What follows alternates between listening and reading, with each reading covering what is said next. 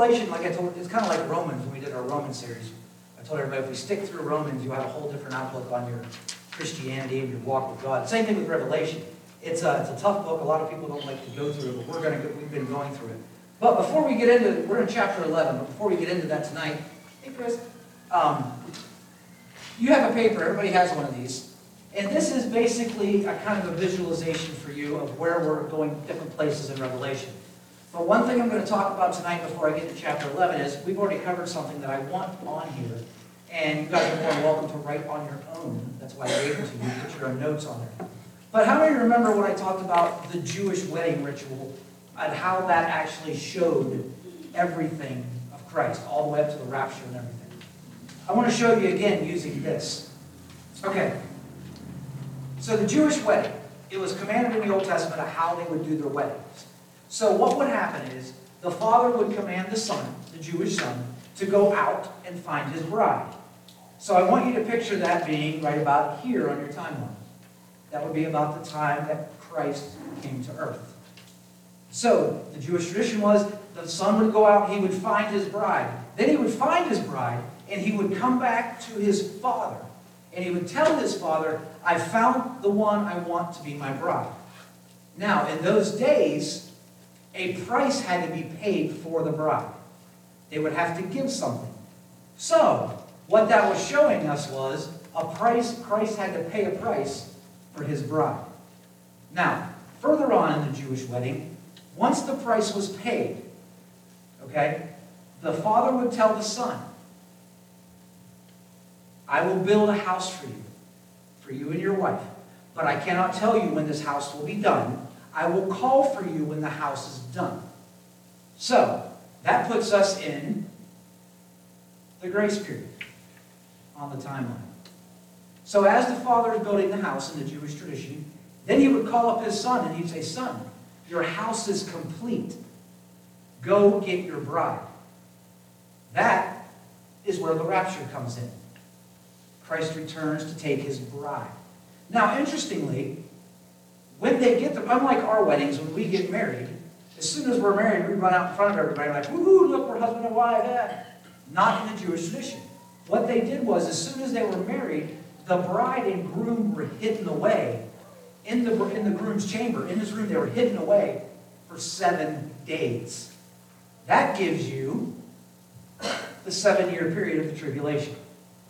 Now, after the seven days, the bride and groom would leave the chambers and come out and be presented to the, to the public as man and wife.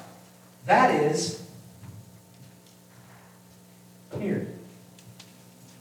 So I just want, it's amazing that thousands of years before Christ ever came to the earth to be sacrificed, God gave them instructions on how to get married.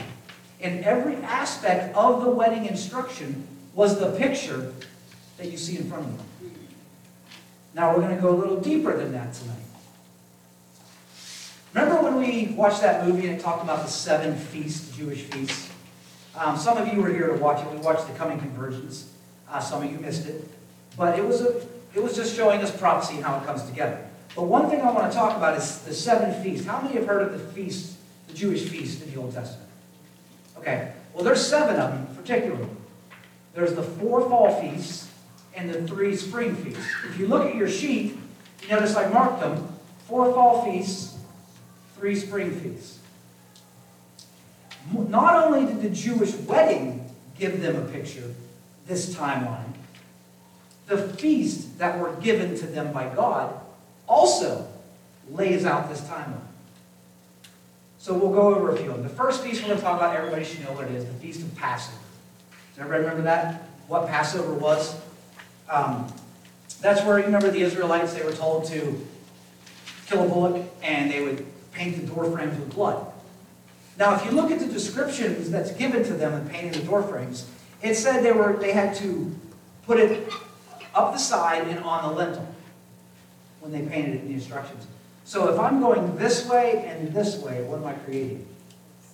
A cross. So when they painted this, it gave the image of a cross. Because they were to paint bottom to top, side to side when they painted the door frames. That gives them the image of the cross So, what that one feast was showing them, because what happened in that feast? What, why, why did they have to do that? During Passover. So they wouldn't die when the angel of death came, right? He would pass over any door that was covered with blood. Okay? So, you've got the imagery of the cross on a door and the angel of death passing over it, which means it's passing over sin. So, that first feast that they celebrated was showing them this the sacrifice of Christ who would pay for the sins of the world. Then the second feast that's in this is called the Feast of Unleavened Bread. Um, how many know what that is? Oh, some people do, all right. This, it's a seven-day feast, and it, it starts on the day following Passover. So when they have Passover, the day following that, they would, they would start the Feast of the Unleavened Bread. Now, it represented when they left Egypt, they had to leave in a hurry, and they couldn't take anything with them. So that's what it was representing, that they, they had to make bread without using yeast in it because they had to leave in a hurry. But it also represents something. What does yeast do when you put it into a mix? It rises. It also permeates through everything. So actually, yeast in this, in this example represented sin. Because if sin enters into the chambers or the, or the church, if it gets into the church and it's allowed to stay there, just like yeast, it'll permeate and go all through the church. So what this past, what this feast was showing them was that when Jesus comes to earth here, he will live a sinless life because he'll have no beast in his life. So that was the image given to him there. The next feast that they were given is called the Feast of First Fruits. Um, we probably know what that one is. The, it's a Jewish feast. They, they thank and honor God. And this is usually a harvest feast that happens. Um, the priest would sacrifice Passover lambs, I'm going to give you the dates, on the 14th day of the month of Nisan. Okay? That's in your, that should be, I'll give you notes on this so you guys have it. But and the first day of Passover was the 15th of Nisan. So what I want you to see, the first fruits would happen before the Passover. They were commanded on these days, which will come into play later. We'll talk about it later. But what's important about this is the Feast of First Fruits was celebrated on the third day, the 16th of Nisan. Think about it. Celebrated on the 16th of Nisan, on the third day. What happened on the third day after Passover or after the sacrifice of Christ. He rose from the dead, right? And when he rose from the dead, what was he able to present to God? First fruits. He was the first fruit of the. Paul even said he is the first fruit of the of the dead. Okay, so he was the first fruit. So that all the way back in Scripture with that feast, God was showing them again. He's giving them this timeline. He's showing them how everything works. The fourth one, the Feast of Pentecost. Probably don't have to describe that one. We all pretty much know about that. But in their time, this is the second of the three harvest feasts. And it was, it, what's Pentecost mean? Anybody know? It means 50 days. 50 days. Okay? So, I, so they were, uh, traditionally people were expected to bring in like their first harvest into the Pentecost feast. Uh, but they were also supposed to bring in along with their first harvest, they had to bring two loaves of unleavened bread for this for the feast of Pentecost. Now I don't know. I'm, one day i I got some friends who will come in and are going to lay this stuff out so you can actually see how they do the feast. But it's interesting that they brought in two loaves of unleavened bread. God doesn't do anything by accident. This was another example. This was the feast of Pentecost was showing them the arrival of the church, the church age. But the two unleavened bread, the two loaves of unleavened bread, were showing them that the church would be made of Gentile and of Jews. So during that time, he was showing them, my church will be created, and in that church will be both Jew and Gentile. Okay? There's your fourth feast. The fifth one, and we talked about this one a little bit, the Feast of Trumpets. A very unique feast. It is a it's actually in Leviticus, you will read about it. But the Feast of Trumpets was done to celebrate the new moon, as we call it. Okay? But interestingly enough about that new moon is they knew a time frame when the new moon would come. Even today, if you look at our calendars, and it always says on the calendar, right, new moon. But if you go out on that day, do you know when that new moon is going to appear? We don't. So what they would do for this feast is people, two witnesses had to be. They would stand in the fields. And the two witnesses would stand out in the fields in Jewish time, and they would keep watching and watching and watching because they didn't know when it would arrive. And when as soon as the new crest of the moon appeared, that sliver, they would run in and announce that the new moon had arrived. They would blow their trumpets to announce the Feast of Trumpets. Why is that important? That is directly referring to the rapture. When Christ said in Scripture that no man knows the hour, he was referring directly to the Feast of Trumpets. In the original language, they understood when he said this that he was referring directly to the Feast of Trumpets. What he was saying to them was, you must keep watching because you know when it can happen, we just don't know at what time it happens. So there's another feast point. We go farther. The sixth feast, they were told, is the Feast of Atonement, the Day of Atonement. Everybody knows what that is, right? Uh, repentance to God, the priests would atone everything. This is the time when Jews would, uh, in their hearts and everything, they would, sacrifice, they would give animals to the high priest, and the high priest would sacrifice the animals. And it was an annual payment. It had to be done every year. And it was annual. Well, what the Day of Atonement was showing them, hiding in plain sight, was the promise that the sins would be permanently atoned for and that everything would be made right when our high priest returns. Who's our high priest? That's talking about here on the timeline.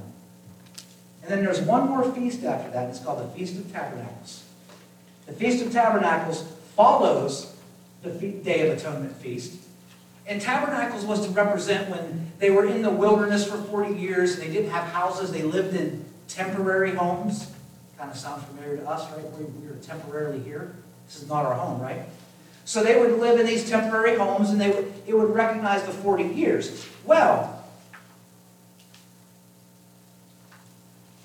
the feast gave them the idea and showed them the promise that God would return for his people. Because when they were in the wilderness for 40 years, what did they face during that time? Think of everything they went through separation, death, sickness, right?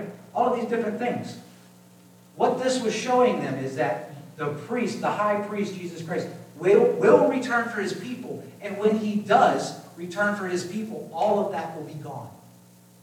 So we're told in Scripture when Christ returns, when he returns for his bride and we are with Christ, what does it say? All of our tears, all of our pain, everything will be wiped away, right? This feast was showing them, again, what happens after the high priest returns, the millennial period. It was showing them the millennial period. And we'll go through each of these very deeply. But I wanted you to see that on the timeline. Because everything in the Old Testament, we like to read it a lot, but everything in the Old Testament is given for instruction. Remember Paul saying that in Romans?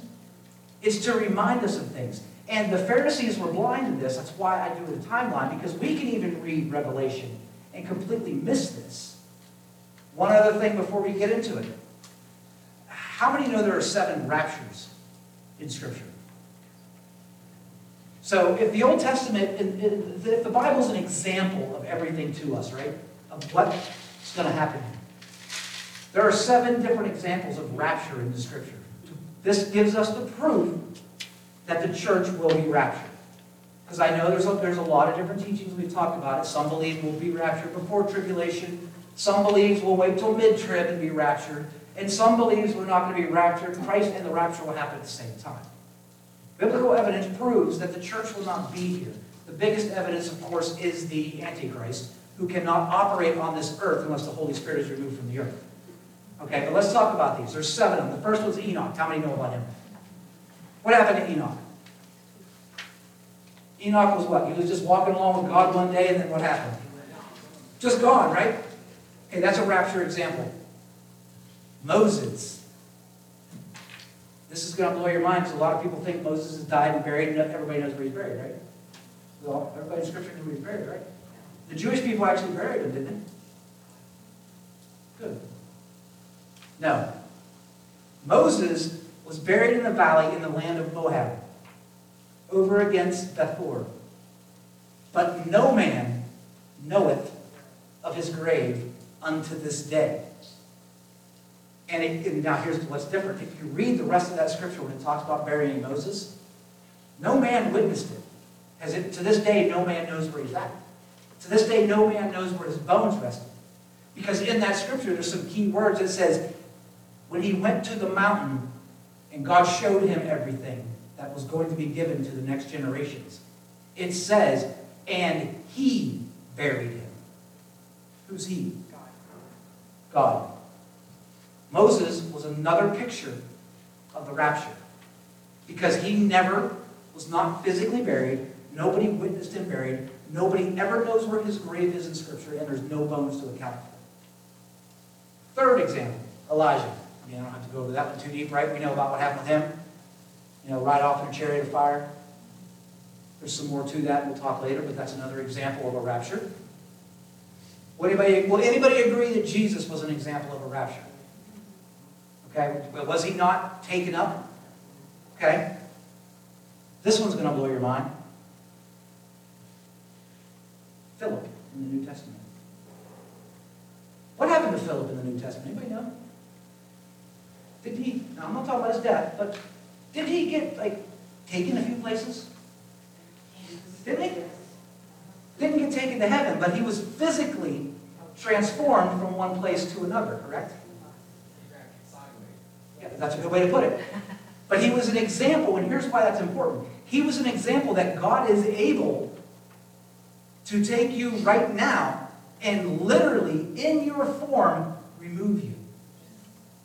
That's another example of a rapture. The two witnesses we're going to talk about tonight in the book of Revelation. They are an example of a rapture. We're also going to learn that the two witnesses, who they are by Scripture. And the last one of the seven is Isaiah. Isaiah is an example of a rapture. Does anybody remember reading Isaiah chapter 6, one of my favorite chapters? Throne room, right? When Isaiah is, what does it say? He was translated or moved to the heavens. He didn't die. He wasn't dead. It wasn't a dream. It wasn't a vision. It clearly describes he was actually there. So this is another example of God being able to, this is something we need to grasp our minds on, that God has the power and is able to at any given moment to grab you and take you and put you where he needs you, even if it's beyond a physical border. So all these examples of the rapture are not there on accident. And another thing, there's seven of them. What's the number seven? Completion. Completion. Perfect, right? So, those two things that we're talking about, we have the marriage of the Jewish people, which I'll put on here next week, and I'll talk about it. The Jewish wedding is an example of that entire timeline. The feasts are an example of this entire timeline. The seven rapture points are an example of the rapture. And then we'll also be getting into Daniel, which is Daniel's 70th week, which is the tribulation. But tonight, after all of that, let's look at chapter 11. And it starts out this way. And there was given me a reed like unto a rod. And the angel stood, saying, Rise and measure the temple of God and the altar, and them that worship therein. Chapter 11 on your sheet is here. We're about right in here. This is where chapter 11 is taking place. But the court which is without the temple leave out, and measure it not. For it is given unto the Gentiles, and the holy city shall they tread under foot forty and two months. What's important about chapter 11 is it explains now the announcement of God's delay in his suspension of his wrath. Okay? It's basically going to show us that this delay that he put in, that God has delayed the wrath, was neither unexpected or not planned, that this was planned. Okay? In fact, chapter 10 is the one we had last week, is critical chronological marker Chapter 11 will explain why John must do what the end of chapter 10 said. What the end of chapter 10 tell John to do? Remember last week? It said, Go and prophesy to every nation, every kindred, every tongue, every people, is what he was told at the end of chapter 10. This chapter explains why John must do that. So it also explains why we must be doing this. A measuring rod. For anybody that wants to read and in your notes, it's a reference to Ezekiel chapter 40, verses 3. Basically, John is given an instrument for measuring. Okay? Rise and measure the temple of God and the altar and them that worship therein. Another interesting note is John is now clearly back on earth at this point because the angel of chapter 10, remember, descended from heaven to earth and John was on earth. So clearly John is now on earth.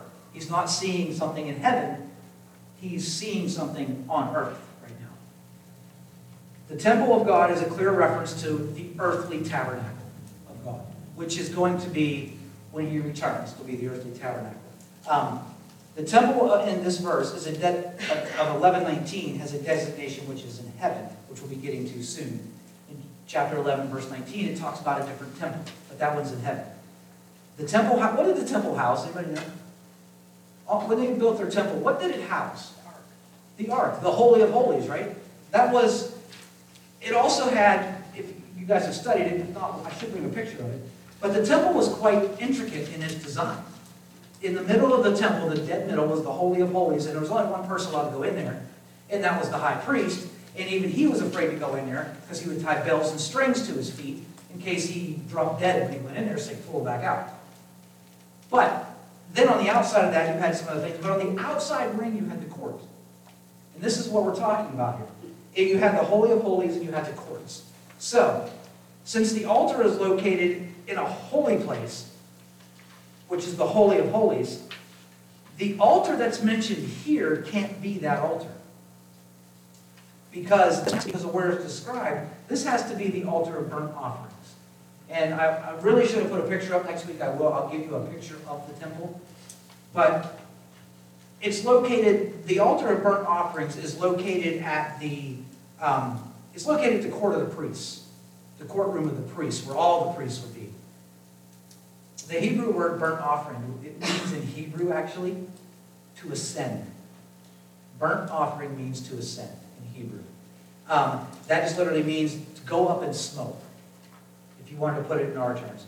So the smoke from the sacrifice, so, so, the smoke from the sacrifice would ascend to God. And scripture says what? It's a, it's a soothing aroma to the Lord, right? Okay, so technically any offering that was burnt over the altar was a burnt offering if you want to get technical. Anything that was burnt on that altar was considered a burnt offering. But more specifically, a burnt offering was a complete destruction of the animal. Unlike the sacrifice offering, which didn't completely destroy the animal. The burnt offering would completely destroy the animal, except for the hide. We'll talk about that later. What this was for was it was they did this offering to renew the relationship between them and God. Okay? There was many sacrifices in the Old Testament, many reasons, but basically, without going too deep, the burnt offering was just so me I could renew my relationship. Kind of like today when we feel sin or we're living in sin, what do we do? We repent, right? To, to kind of renew that relationship. Not that we lost our salvation, but we lost that ability to have a relationship because sin gets in the way.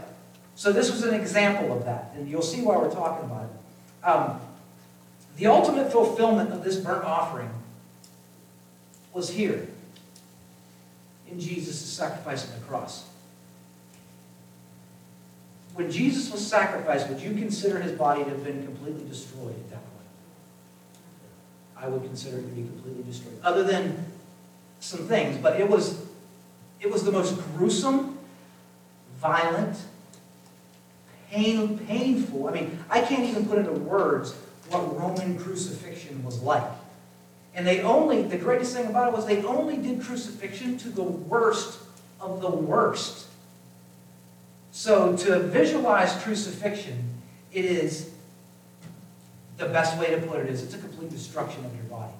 Because your bones would be hanging out, flesh would be torn from the skin. I mean, it's, it's, a, it's a violent act. This was an example. This burnt offering was showing them that Christ would come and he would make this atonement that is permanent. Why do you think after Christ was, why do you think there was no more commands to do any feast? Except for the Jews. They wanted to keep doing them, right? Well, we know why, because that wasn't their Savior. They didn't believe Jesus was the Savior. So what he's describing here, when he says, and them that worship therein, that would be those who worship in the area, would be the priests, what he's talking about, that area where the, the court, the court of the priests.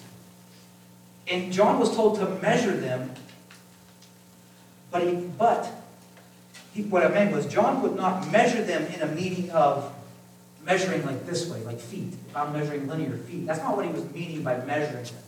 What it meant was with the rod was that he was going to count them as a measurement. So, like if I was measuring something and I wanted to know how many people were in here, I couldn't use a measuring stick to figure that out. But I could measure how many people are here by what? by counting them. So the instruction he was given was basically to not to measure linear, but to measure as a count of the total people that were there. But the important thing it says is, but the court that is without the temple, leave it out. Now we have already decided that that court is the court of the Gentiles. So he's telling him to leave it out. This is the outside of the temple. If you were looking at the temple, there would be one outside court that would go all the way around it. This is literally outside. It didn't even have walls on it. It was outside with a little roof over it. That's where the Gentiles were allowed to come worship. They couldn't even enter into the regular temple. That's where they were. So, this is it, here meaning what it means in the original language here is so, it's mind blowing. What he was told was, don't count the outer court. And in the original language, it says, because they follow a God of their own making. So what he was telling them was, it had nothing to do with Jew or Gentile on this outer court.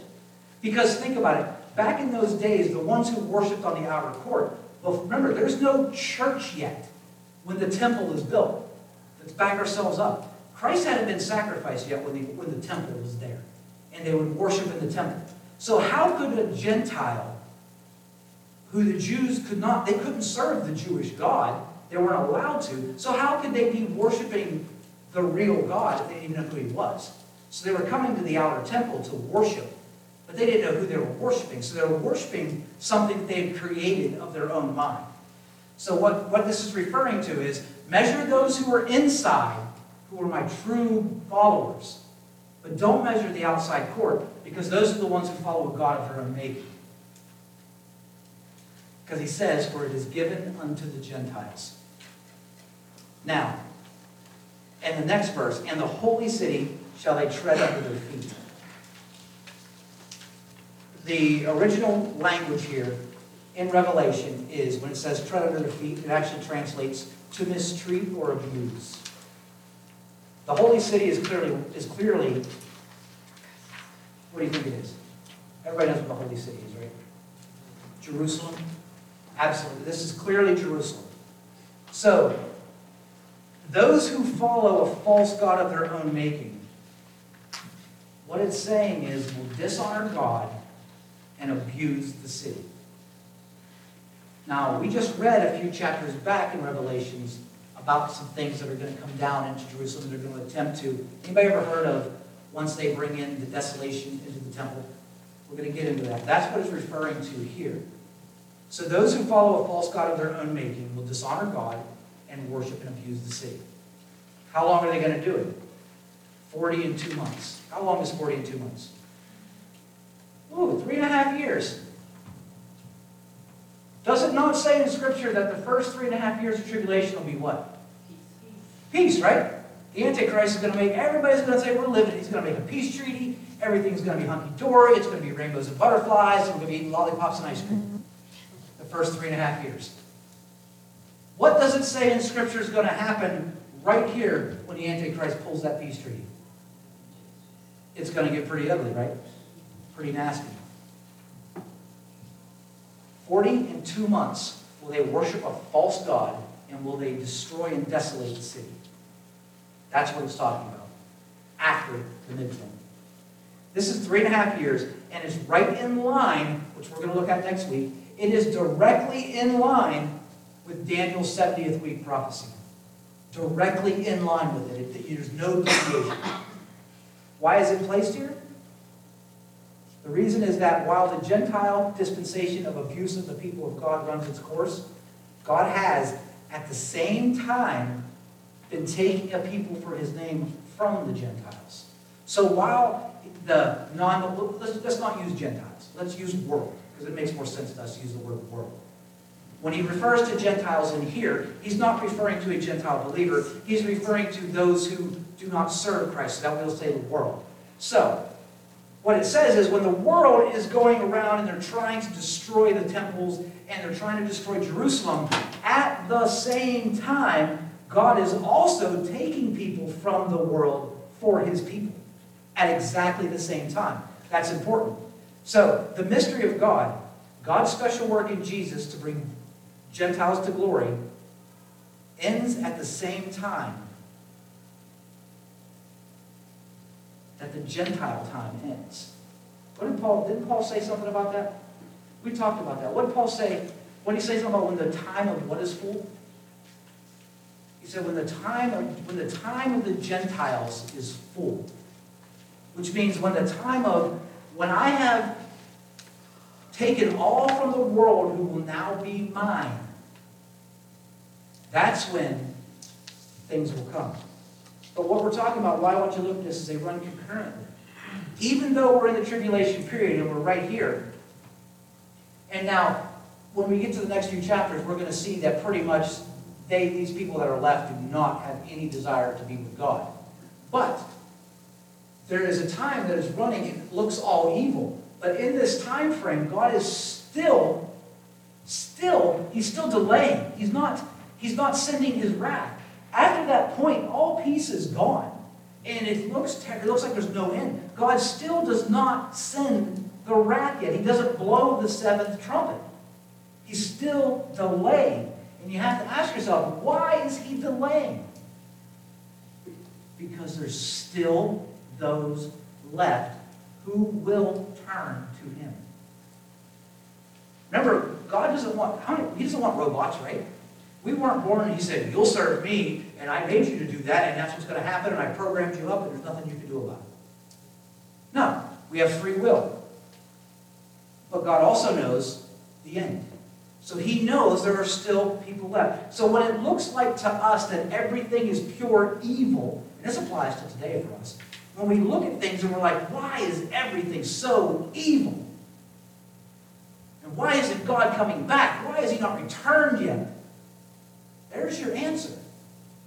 Because there are still those who have yet to come to him.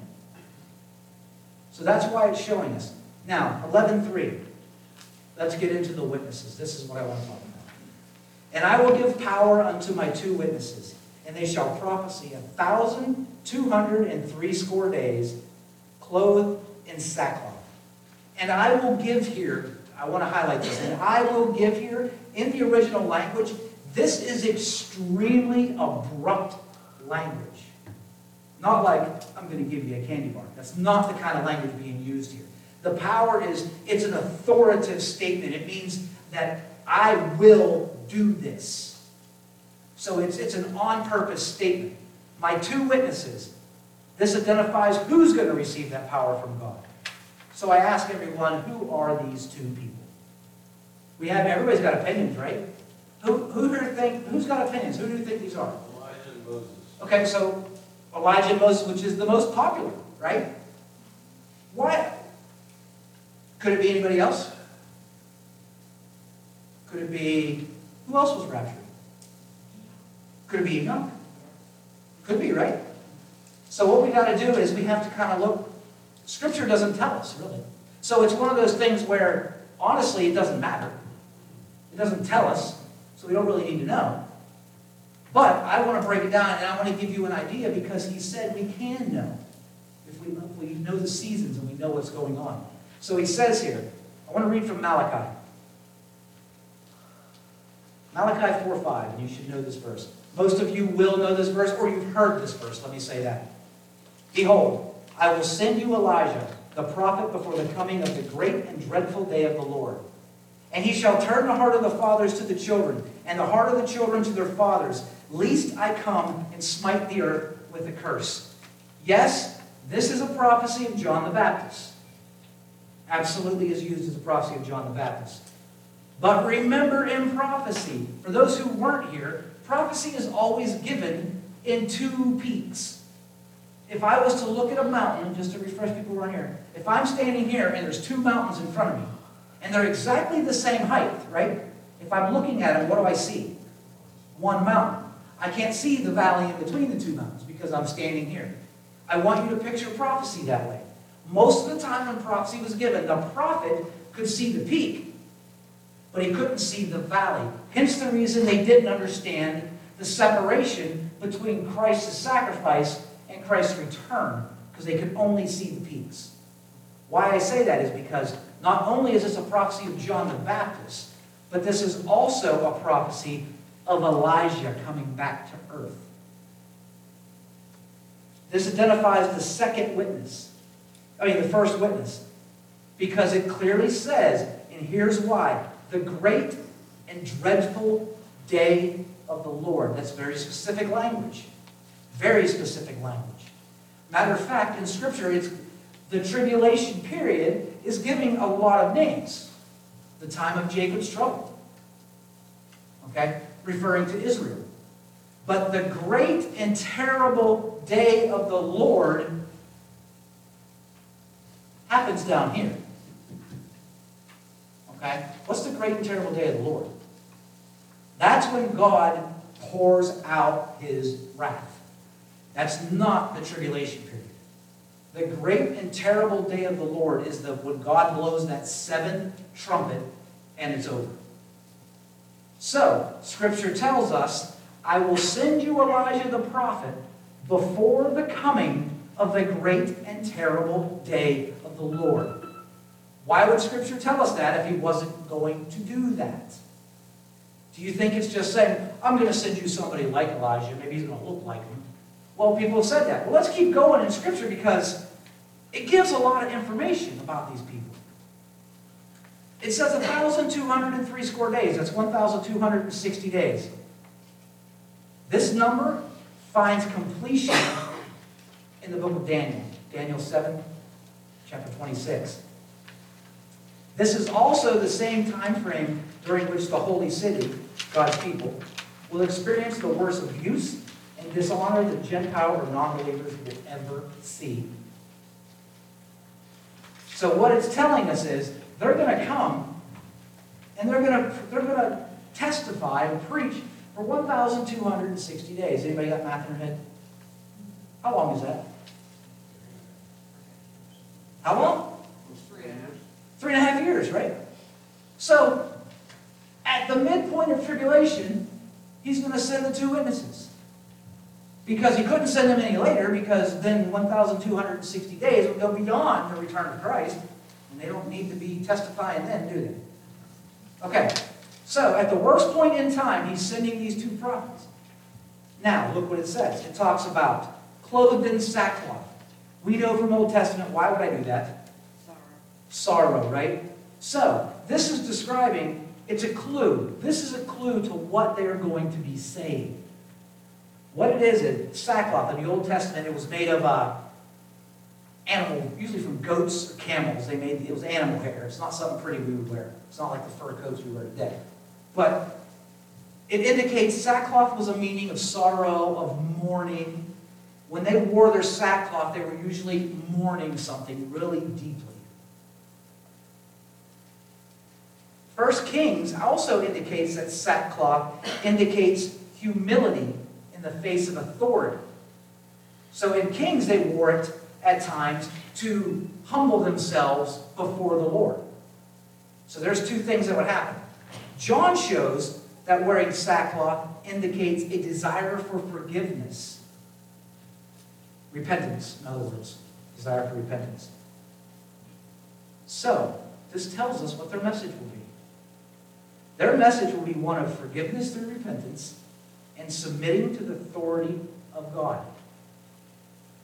However, their ministry is going to have another part. It's going to be a ministry of mourning. Why? Why are they mourning? Anybody know? They're here to tell the world to repent, to find forgiveness, and to come to God. But they're going to be doing it while they're mourning because they know it's about to come. They know what is next, which is that seventh trumpet. They're mourning those who will not come to Christ because of what is going to happen. Remember I said that's how we should be when we're out there and people, and we, we minister to people, we talk about Christ to them, and, and even though maybe they don't come to God, it should, it should break our hearts because we know the outcome of that.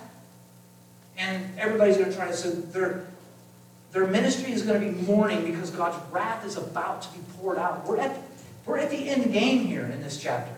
It's at the end game. If you wanted to call this a football game, this is the fourth quarter and there's like 10 seconds to go. And the score is tied. It's it. It's the end. They're, they know once we are done, it's done. How would you like to have, how would you like to have that call? How would you like to be that person? God says, you know what? I'm sending you back to earth. And when you go there, once you leave, I'm pouring my wrath out, so you better save as many as you can. Maybe that's what he should do to us, right? Like, you guys need to be out there saving every person, getting them to Christ, every single person you meet, because my wrath is about to be poured out. That's how they lived back then, by the way. So it keeps going, though, to give us some more information. In verse 4, there are the two olive trees and the two candlesticks standing before the earth and God. This is further identifying the two witnesses. Um, in Zechariah chapter 4, it states this Then answered I and said unto him, What are these two olive trees upon the right side of the candlestick and upon the left side thereof? And I answered again and said unto him, What are these two olive branches which through the two golden pipes empty the golden oil out of themselves? And he answered and said to me, Knowest thou not what this be? And I said, No, my Lord. Then he said, These are the two anointed ones that stand by the Lord of the whole earth. This is a direct reference to the Mount, the Transfiguration, the Mount of Transfiguration. It's a direct reference. Who appeared there? Who appeared in the Transfiguration? Anybody know? Elijah and Moses. Moses. Elijah and Moses. Okay? So, I find it kind of funny that Revelation 11, chapter 4, quotes directly, it says, these two witnesses, these are the two olive trees and two candlesticks standing before God on the earth. He's directly referring to the Mount of Transfiguration. Never, never heard that. Isn't that amazing? Yeah. And it says, these are them. Hmm. There's even more information about them to tell us who they are. It goes on, and if any man will hurt them, fire proceedeth out of their mouth and devoureth their enemies. And if any man will hurt them, he must in this manner be killed. That's pretty harsh, isn't it? It doesn't say, well, he's got to pass away, he's got to die. It says, no, he must die that way.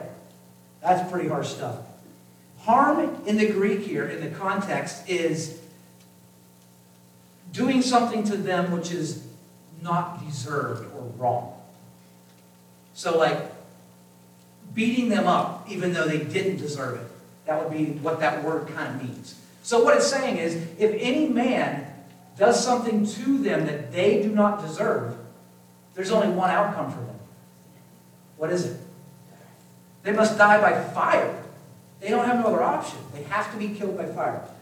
Fire proceedeth out of their mouth. Many try to spiritualize this line and uh, or symbolize this statement. Like, how could fire come out of their mouth? You know, that's, that's got to be a symbol. They hold that fire, it can't be literal. It's got to be something else. However, it says, if any man hurt them, he must in this manner be killed, argues in the original language for literal meaning. It doesn't mean it's an imagery that fire is going to come out of the mouth. Scripture is declaring this is a literal thing. In the tradition of the Old Testament, particularly Elijah, the miraculous use of literal fire has been used by him, right? What did he do with fire? How would have with fire in him? Anybody remember? Did he call down some fire? When did that Yeah, happen? yeah, yeah. What's that? Said Yeah, that? wasn't, wasn't that where the, where he had the, uh, the- I don't know, but the other people said they could do it, and he said he Yes. could do it, and then he Yes. said put water on it, put more water on Yes, it. the and- prophets of Baal. Yes. He went up there and he challenged them. He built this, they had this big temple, and he's like, you know what? You go up there and you pray to your God, and here's the thing, and when he lights it on fire, we'll know your God is real. And then they did their thing. Matter of fact, I love it. Elijah's like a funny guy. Because he goes up to him, he's like, oh, it's okay, he must be sleeping. Won't you wake him up? You know? So it goes through all that. Well, then, after that's all done, like she said, he goes up there. But to make it even more impressive, he goes, you know what? This big fire pile here, it's not on fire yet. This pile of wood, this is, let's just dump some water on it. So they dumped buckets and buckets and buckets. And the idea was that it filled the trough around it with water. And Elijah called down fire from heaven, and it licked up the water and ignited. So, is it impossible to think that Elijah could not call fire from heaven again to destroy those where Scripture says they must be killed in this manner? Why would I symbolize that when Scripture's already proven that fire is literal? So that's what it's talking about here, a literal fire. This also indicates, um, let's talk, I'm going to go a little farther here. The word here, devoureth, in that Scripture indicates complete destruction. Is that not what fire does? I mean, fire doesn't leave much behind, does it, when it goes through something? I mean, if, if you've ever seen a house that's been engulfed in flames, you can't move back into it. It pretty much destroys everything. If a lot of farmers around here like to, I don't know if they do it any much anymore, we used to burn off the fields, right? Why did they do that? Because they wanted to kill off everything in the field so new life could grow back. So fire kind of devours everything. Look at the next verse now. Talking about the two witnesses. These have power to shut heaven, that it rain not in the days of their prophecy, and have power over waters to turn them to blood, and to smite the earth with all plagues as often as they will. Okay, they can shut the rain up. Who shut rain up recently back in the Bible? Elijah, right? He told him it ain't going to rain for how long? How long? Seven years. It's kind of interesting. The tribulational period is seven years long. Hmm, we'll get to that later. So Elijah called to stop rain. Here it tells him that these two witnesses will have the power to shut the heavens up for rain. But it goes on even further. And it says that they have power over water to turn them to blood. Who did this? Moses. And also to smite the earth with all plagues. Who, who laid some plagues out? Here's the interesting part. The first time this happened, God dictated the plagues and ordered them correctly. Correct back then, right? What does it say here? He gives them power to inflict plagues as often as they will. So this time he has given them authority without them seeking him to smite the earth with any plague they so choose. That's a powerful trust. That also indicates the amount of trust that God has in those two witnesses. Think about it. How much trust would God have in you if He had to look at you and say, you know what? I'm giving you the power to unleash plagues on the earth. Don't even got to come talk to me. Just do it. How would you like somebody right now in this room to have that power? Oh, Exactly, right? I mean, not even me. I think you don't even want me to have it. I might wake up with a bad day. All right? So that shows the amount of trust that he has in these two witnesses. To smite the earth with plagues as often as they will. Phew! That much power, if it wasn't full trust, that much power could be used for evil. Absolutely. That much power could be used for evil. 11:7. Now we're going to talk some more about them. And when they have finished their testimony, the beast that ascended out of the bottomless pit, we talked about him last week, shall make war against them and shall overcome them and kill them. Wow. So the beast is going to come up out of the pit, he's going to make war with them, and he's going to kill them. All right, last time I checked, if there's two people, I don't need to make war with them, right? Because war indicates what? More than one person involved in this. Okay?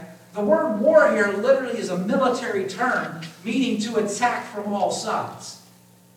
So this is an indication that the beast from the bottomless pit knows he cannot defeat them. So he makes war against them. And he kills them. The beast out of the bottomless pit, we know who that is. That identifies who the actual enemy of the witnesses are. It's not the people. It's Satan. It's the beast. But notice the word beast here in the Greek is therion. And the word does not mean the animal, but it means man or kingdom. So we can take this to mean the world system if we wanted to. It would be correct to say the, the at this point in time, the world system is pretty corrupt. They're following the Antichrist. So we could say that here. When we get to chapter 12 and 13, we'll discuss all that in a lot of detail. But make war against them is the agenda of the beast. Has not that been his agenda from the beginning? What is why, why is he always why is the church always attacked? Why does he always make war against the body of Christ? Because he hates anything that God loves. That's right. I love that he says make war because this clearly indicates in Scripture that the two witnesses, remember, they're not God.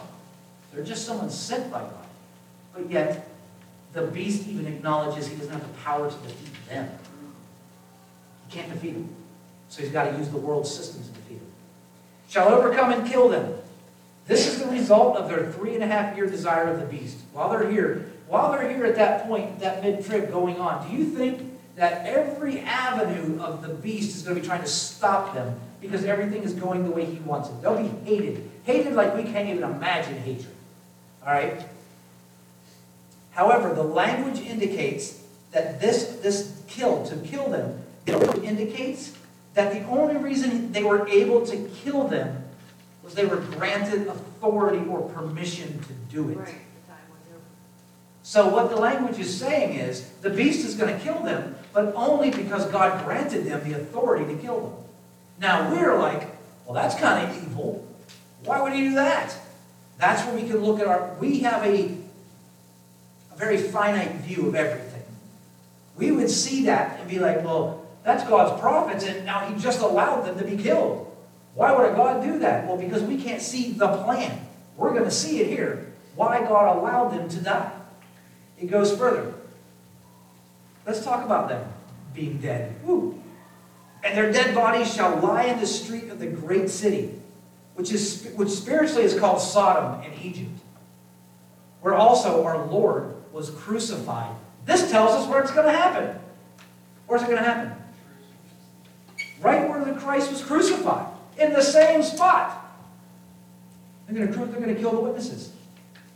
Dead bodies shall lie in the streets. I want you guys to know that indicates the level of contempt that the world will have for anyone who probably believes in Christ at that. Because I'm going to tell you this right now. Even today, a stranger laying dead, we're not going to go, well, just leave him lay here till he rots. There's not a person out there that would do that. We, well, there might be some psychos out there that will do it, but the average person is going to call someone and say, hey, there's a dead body on the street. You know, you might want to come get him.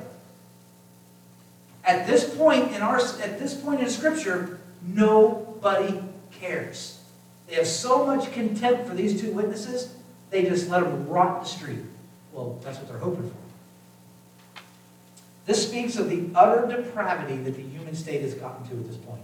And when we get into the next chapters, it's going to become very evident. But it also says that they'll lie in the streets of the great city. Of course, this could be none other than Jerusalem for many reasons. The word spiritually there is the word pneumatikos, and it's the same word that's used in 1 Corinthians. John is saying spiritual perception is necessary to understand the great city, meaning the great city is a literal city. but it's not great by size, is what it's saying. When we say a great, that's a great city, we, we, we tend to mean large in size.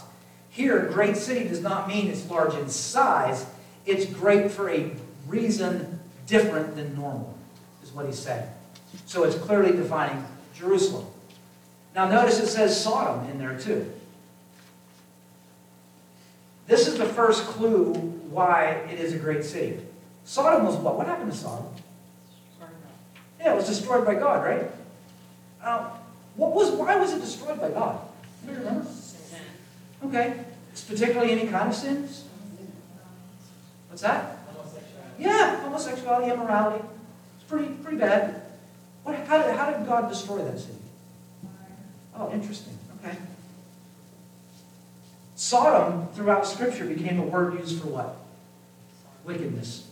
Every time it was mentioned, it means wickedness. Okay? It is always spoken in Scripture as a destroyed city after that point.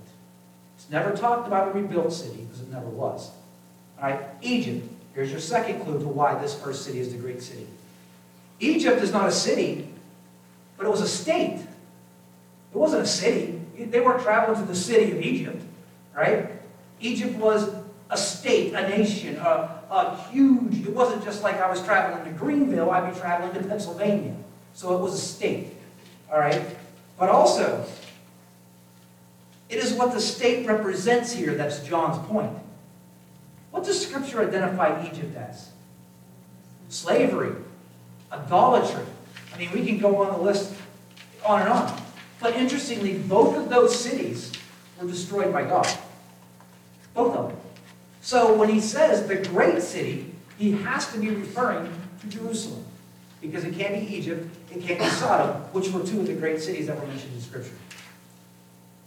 But the final clue is where also our Lord was crucified. That clearly indicates that this is Jerusalem. So, our two witnesses now have came in at mid-trib. They are coming in because all peace is removed from the earth. It is, it is horrible right now. The desolation has happened. The two witnesses come in. They're going to preach for three and a half years, telling people to come to Christ because of what's about to happen. And at the end of that three and a half years, at the same place that our Savior was crucified, they will be killed. Boy, if that's not some imagery, that's, I don't know what it is. Because something happens to these two witnesses that only ever happened to somebody else, to one person. It goes on. But listen how much they love them being dead. And they that dwell upon the earth rejoiced over them, and make merry, and shall send gifts to one another, because these two prophets tormented them that dwelt on the earth. They torment, I love that. It says they tormented them. I tor- we were tormenting them because I was telling you that you need Jesus. So the world, boy, that sounds kind of familiar today. I think we're seeing the beginning of that. Because our, what we call hate groups, we spew hate. We're tormenting the world with our beliefs. We're just seeing a snippet of what's going to happen here. So, they that dwell upon the earth indicates this is a universal celebration. It's not like just a couple people down the block. That means everybody on the known earth at this point, when they see these two people dead, are going to celebrate. It's like a national party.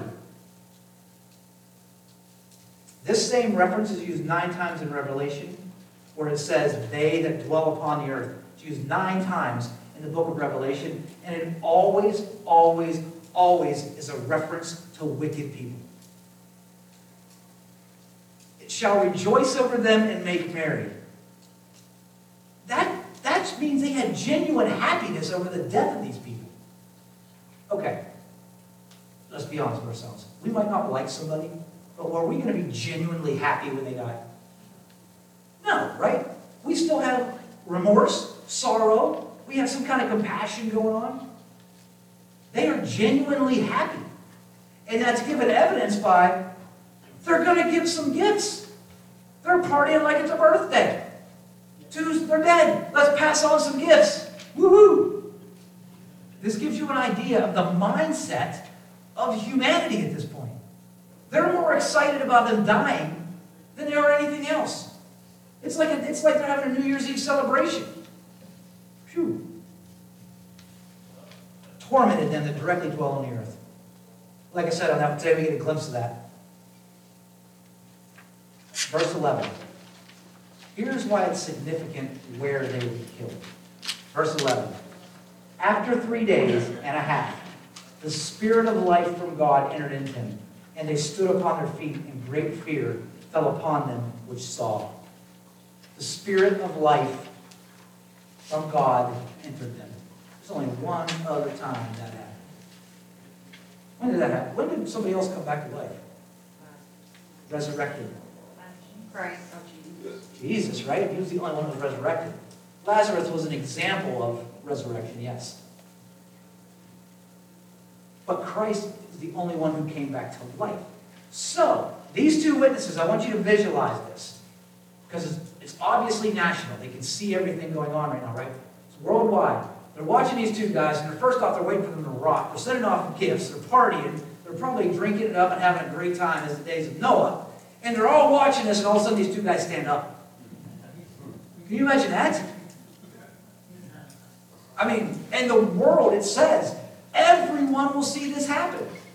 They're going to stand up after three and a half days. Three and a half. Somebody else rose three and a half days later, too, didn't they? Three days later, didn't Christ rise? Wasn't three and a half, right? Why are they three and a half? Oh, somebody pointed it out. Okay, we'll get into that later, but you knew.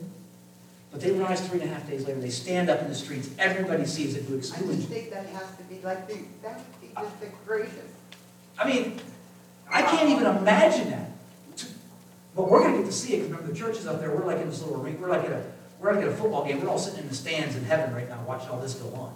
And we're gonna be like cheering, like, woo, you know, when they stand back up again. It's gonna be like the ending of the game. So the world, who was just partying and celebrating over killing them, literally thought they killed them, and they were dead. God breathes life back into these two witnesses, and they stand up for everybody to see. God gave Adam breath for the first time, right? The two prophets will receive it a second time, which is amazing.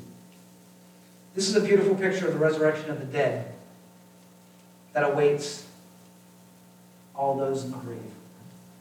And God will breathe life back into them, and they will walk out of graves. All right, verse 12. Am I good for time? Verse 12. I love this. And they heard a great voice from heaven saying unto them, Come up hither. And they ascended up to heaven in a cloud, and their enemies beheld them. They heard a great voice. That indicates that the entire world heard the voice. And the reason I'm highlighting all this is because the next few chapters are going to blow your mind. If, if the entire world just witnessed two people get up from the dead, and then they hear a voice that says, Come up here, then why in the world are the next few chapters are they even acting like that? Because they're going to even become harder and completely deny him. So he tells them to come up here. Come up hither is the exact command given to John in Revelation chapter 4, verse 1, when he told John, Come up hither.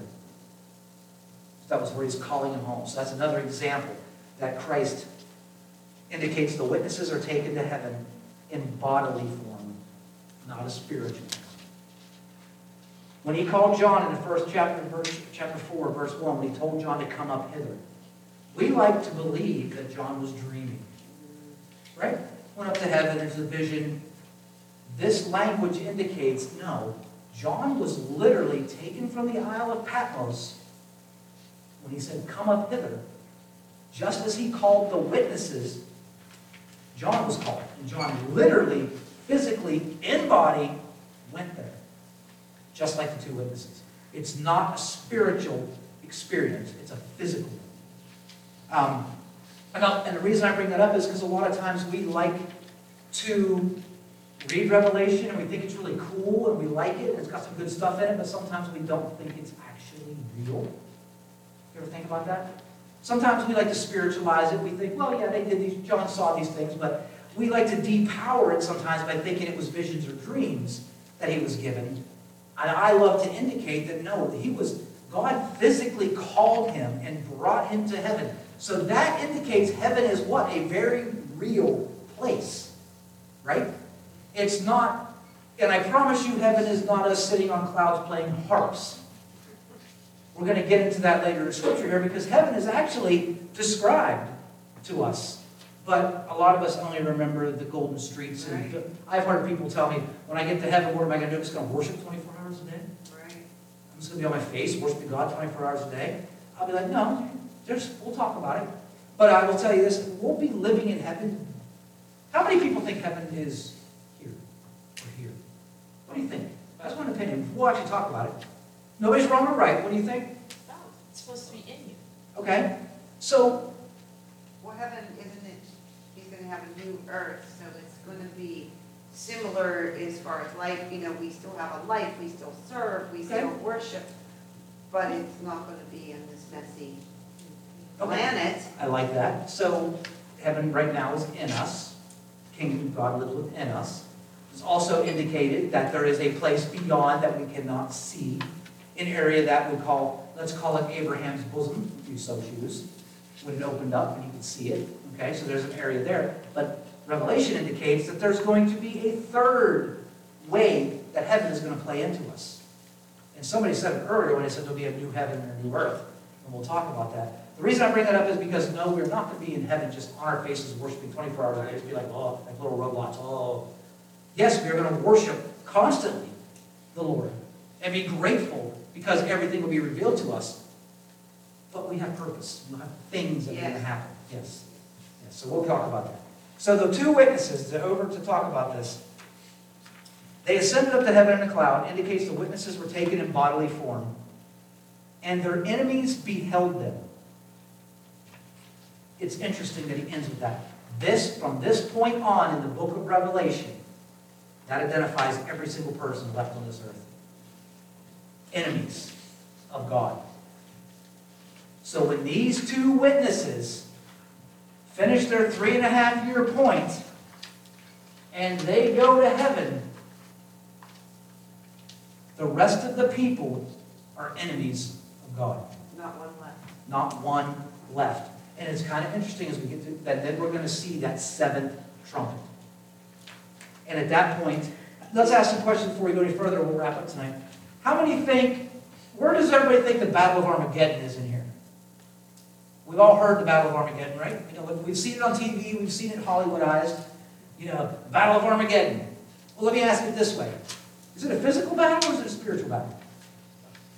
Okay, so it says both. What else? Else? No wrong or right here. We're going to talk about it. Do you think it's strictly spiritual? I don't know. Do you think it's strictly? Do you have any idea where it is? What does Hollywood say when we watch the movies about the Battle of Armageddon?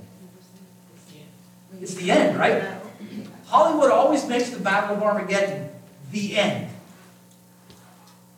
What if I told you the Battle of Armageddon happens about here? And yet there is another battle that will take place at the end. Has anybody ever told you that? I won't tell you. I'm going the Bible tell you. Because Armageddon has been so Hollywooded that we have our own preconceived idea of what it actually is. Daniel's chapter, Daniel's 70th week describes mid-trib. But there's also a prophecy in the book of Daniel that describes the Battle of Armageddon to a T. We covered it when we did men's group, and I will cover it with everyone. Next week, we're going to cover it. No, you have to tell us where to. Oh, no, no, we're going to cover it virtu- word by word together. It's wrong. Word by word. Oh, my. Because, let's ask one more question to close on tonight. When Christ returns for, how many's heard of the millennial reign? That thousand year period millennial reign. Okay. And that's when Christ physically puts his feet back on the earth and he rules and reigns with his people for a thousand years before Satan is finally done with. All right. How many, because of Hollywood, believe the millennial reign is full of nothing but peace? Okay, that is, you're not, you're not wrong. There's lots of people who believe that. But if it's filled with peace, then how come in the middle of the millennial reign, man decides to turn against God and wants to attack him?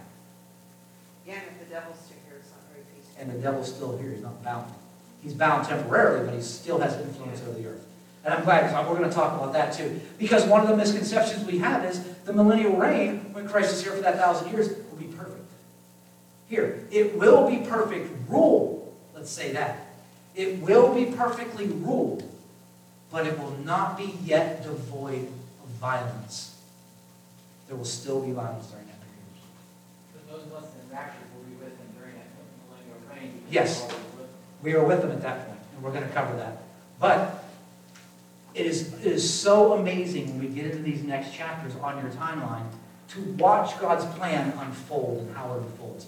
Why I say it's amazing is because everything we've talked about so far, all the way back here before the rapture of the church, God has shown us over and over and over. Let's talk about times now that you have your sheet.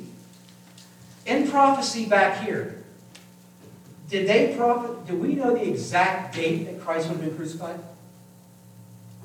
Yes. I'll show you that in prophecy. We know it down to the exact, pretty much minute, that Christ would be crucified on the cross. All right. Also, do we know in prophecy when he was going to be born? Right, right. We know exactly when he was going to be born. Okay. Do we know in prophecy when the tribulation period is going to happen? We do. We know it's going to happen after the church is raptured. We know that. And do we know when the millennial period will happen? Yes, we know it's going to happen after Christ returns physically to earth. So if Scripture's given us all of these dates and all of these times and everything we can know, then why don't we, why do we have this idea that we can't know the rapture? Not today. But why can't we know that we're in the season? See, we've heard that word, no man will know the day or the hour, and it's become cliche. And it's become, no man, we can never know when Christ is coming. We can never know. That's false. We cannot pick a date, and if anybody ever picks a date to you, run. Because nobody can pick a date. That's, that's wrong. What Christ is showing us with this is we can absolutely know when that fig tree that was no that was dead is budding. What that means is we will know when we are in the season of the new moon, of the Feast of Trumpet. We know when we're in the season. We are watching for it to appear. All of this is indicating to us that we, remember way back when I said, were we ever commanded in Scripture to watch for the Antichrist? Are we told to sit around and wait and look for the Antichrist? No. What are we told to watch for?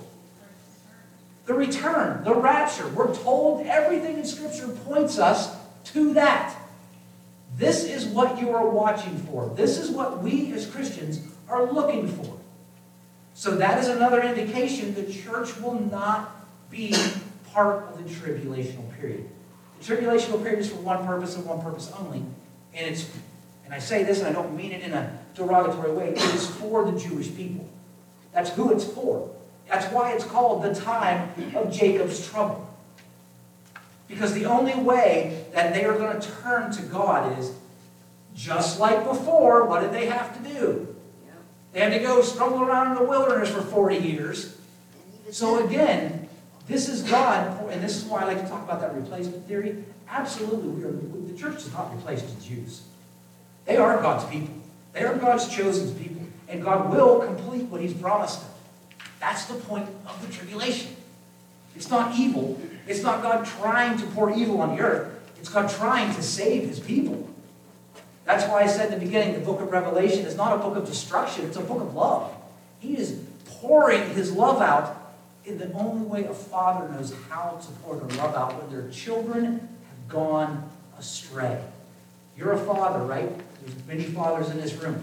When your child has gone astray, you don't go, okay, have fun. We might at times have to give them a spanking, right? We might have to punish them. We might have to discipline them. Why? Because even though it looks evil now, that discipline is what's going to save their life. That's the book of Revelation. That's the word of saying, if it hurts me more than it hurts you, came from. Yes. Anybody got any questions tonight? That's a lot of stuff I threw out there tonight. There's a lot in there. And, and we'll be talking a lot about it because the next chapters talk a lot about this, and we'll be filling some stuff in. Next week, there'll be more up here. But anybody got any questions tonight on anything that you ever want to ask? I don't care what the question is. When Paul was taken into the, what everyone talks about, is that the same uh, language that was? Yes, that is the same idea of language, yeah. So was Paul taken in the same place that John was? Paul, yeah, remember, Paul was taken twice. Yes, Paul actually physically was trans, taken to heaven twice.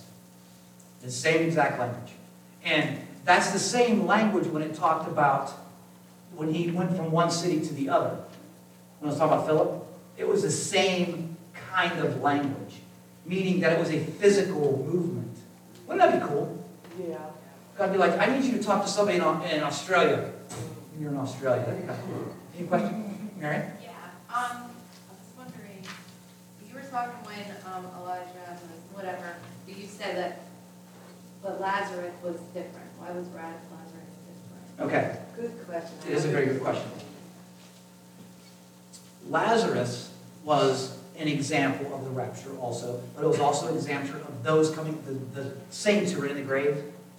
That was a preview of that happening to them. It wasn't the same as giving breath back into Lazarus. Lazarus was not, he didn't breathe into him. What did he do to raise him out of the grave? He just, what we just learned about when it says, when he called them, come forth. So what was an example of his calling them out of the grave? Well, and wasn't it pretty, in context, wasn't the purpose to not only demonstrate his power Yes. and ability, but for the family and stuff, like it was. And he says, remember, he makes an indication saying that he is not dead, he is just what? Sleeping. Okay, the idea of him referencing sleeping, what does it say to the saints who are in the grave? What do they do? Sleeping. They're sleeping in the Who grave. saints that are in the grave? I thought we were all in heaven. There's what we're gonna talk about. Yes, they're in heaven, their physical bodies are not in heaven. But I thought we don't need our bodies. We don't. We receive our glorified bodies when? That's something, we- I'm glad we brought that up. When we die right now and we go to heaven, do we have our glorified body? Ah. No. When do we get our glorified body? When Christ returns. Because when the rapture happens, we still don't have our glorified body yet. So it'll be kind of exciting then, because whatever comes out of that grave, surely what went in. That's exactly right. And what comes out of that grave will be the perfect way God had intended it to be.